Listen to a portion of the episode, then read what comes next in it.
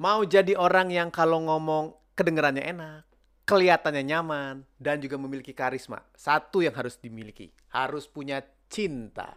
Nih, saya cerita dulu ya pengalaman teman saya kemarin ketika dia berusaha melakukan presentasi di perusahaannya. Materinya dia udah bikin bagus. Dia udah bikin persiapan juga lama. Lalu dia sudah mencari sumber-sumber terpercaya yang akan dimasukkan ke dalam materi presentasinya. Dia pikir lancar. Mulailah dia ngomong, das! Dan ternyata guys, begitu mulai ngomong, berantakan, lupa materi, terbata-bata, banyak ae-nya, matanya ke sana kemari, hasilnya telunjuk ketemu jempol. Tul, nol besar. Yang kadang-kadang membuat orang terlalu percaya diri saat mau presentasi. Ketika berpikiran bahwa materi presentasinya udah bagus, udah memiliki dasar-dasar yang tepat, siap untuk ngomong. Padahal ada satu hal yang akan membuat lo memiliki kemampuan luar biasa saat presentasi adalah ketika lo punya cinta. Nah, itu dia bos, harus ada cintanya pada saat melakukan presentasi. Seberapapun hebatnya materi presentasi lo, saat lo tidak menyukai materi presentasi, hasilnya telunjuk ketemu jempol. Nol besar. Jadi love your material.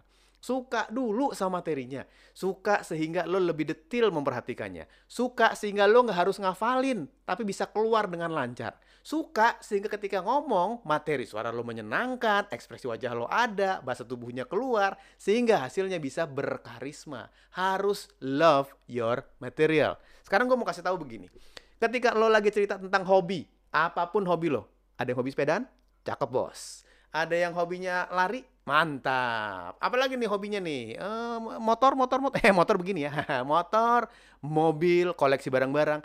Kalau ditanya tentang hobi lo, pasti ngomongnya lancar. Berbinar-binar, semangat. Wes, gue baru beli sepeda baru nih. Gila, sepeda gue ternyata begini. Gue gak nyangka ternyata bisa gini, ada ininya. Gue nih uh, lari, udah ke sana kemari, udah ke sini. Gue pernah lari di sini. Waduh, pemandangannya bagus banget. Gue pernah sampai hampir pingsan, tapi gue tetap sampai finish karena gitu. Setiap orang yang ditanya hobinya, ngomongnya pasti lebih lancar. Setiap orang yang ditanya keluarganya, ceritain anaknya, ngomongnya pasti lebih berbinar-binar. Kalau ada orang yang lagi cerita tentang pengalaman dia yang dia suka, semuanya lancar, nggak ada lupa-lupanya. Itu yang diterapkan pada saat lo presentasi. Kalau mau ngomong, ketika lo suka sama materi yang lo bawain, pasti akan lebih lancar. Nanti baru dilatih bahasa tubuhnya gimana, permainan intonasinya gimana. Tapi itu belakangan aja. Yang penting kenali dulu, sukai, lalu siap untuk melakukan presentasi. Gimana caranya supaya suka sama presentasi? Yang pertama, yang bikin lo sendiri. Kalau dibikinin orang, itu bisa suka tapi lama. Sama kayak jodoh, bos. Kalau dijodohin orang, bisa cinta, tapi biasanya lebih lama. Coba lu naksir dari awal. Lu suka dari awal, begitu lihat, dar, muncul rasa sukanya. Itu lebih cepet cintanya. Sehingga lu lebih bisa menguasai materi dengan lebih cepat bikin sendiri. Jadi lu harus tahu dulu pada saat melakukan presentasi, asal usulnya dari mana nih, mulai dari mana depannya, tengahnya diisi apa, belakangannya mau lu tempel apa. Lalu dari situ mulai tuh kepikiran, ah saya mau taruh gambar ini, saya mau taruh gambar itu, tabel ini, lalu ada desain seperti ini. Lama-lama begitu mengerjakan kita tuh semakin seneng. Karena kayak pendekatan pada saat awal pacaran. Kan gitu pingin tahu asal usul dia dari mana cerita dia dulu bagaimana lalu masa depannya kira-kira akan seperti apa cita-citanya bagaimana dan akhirnya menjadi sebuah perbincangan yang menyenangkan. Selama lo lakukan itu pada saat lo mau presentasi maka hasilnya akan jauh lebih lancar dan lo akan jauh lebih tenang saat mulai bicara. Sama satu lagi yang harus diingat juga gimana kalau tiba-tiba presentasinya dikasih sama bos? Apa tuh namanya? Disposisi ya? Ya kayak gitulah ya. Nih gue nggak bisa hadir, tolong lo yang presentasi. Nah, ini emang agak PR nih. Ini mau nggak mau harus dibaca dulu, diperhatikan dulu.